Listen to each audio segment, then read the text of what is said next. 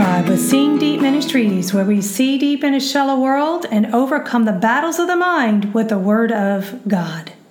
Go. Simply go.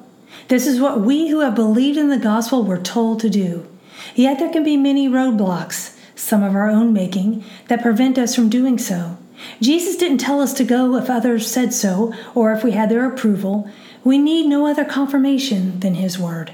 Reading today from Mark chapters 15 and 16, and the verse of the day is Mark 16, verses 15 and 16. And he said to them, Go into all the world and preach the gospel to all creation.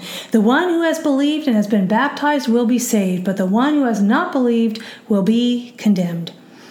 In context, Jesus appeared to the 11 disciples and was reproving them. I think sometimes because we can't physically see Jesus, we can slip into the same problems the disciples had. But the Holy Spirit convicts us today just as Jesus and the Holy Spirit did then. Reading in a bit more context, starting with Mark 16, verse 14. Later, he appeared to the eleven disciples themselves as they were reclining at the table, and he reprimanded them for their unbelief and hardness of heart, because they had not believed those who had seen him after he had risen from the dead. And he said to them, Go into all the world and preach this gospel to all creation. The one who has believed and has been baptized will be saved, but the one who has not believed will be condemned. Do we have unbelief or hard heartedness that prevents us from being a good witness for God? If Jesus had to address these issues in the disciples, we likely need to examine ourselves too.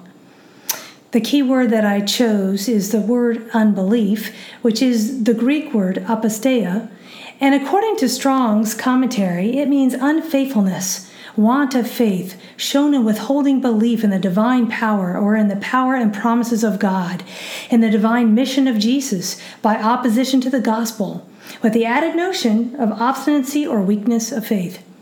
Are there areas of unbelief in our heart? Don't let them prevent you from drawing near to God and going on mission with God. Thought of the day Jesus didn't tell us to go if others said so and application. What has God put on your heart to do to spread his kingdom? Don't look for validation from man to do it.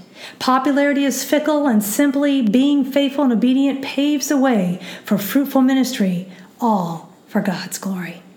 Go with God and His precious word, friends. Tune in tomorrow as we head back into the book of Second Corinthians.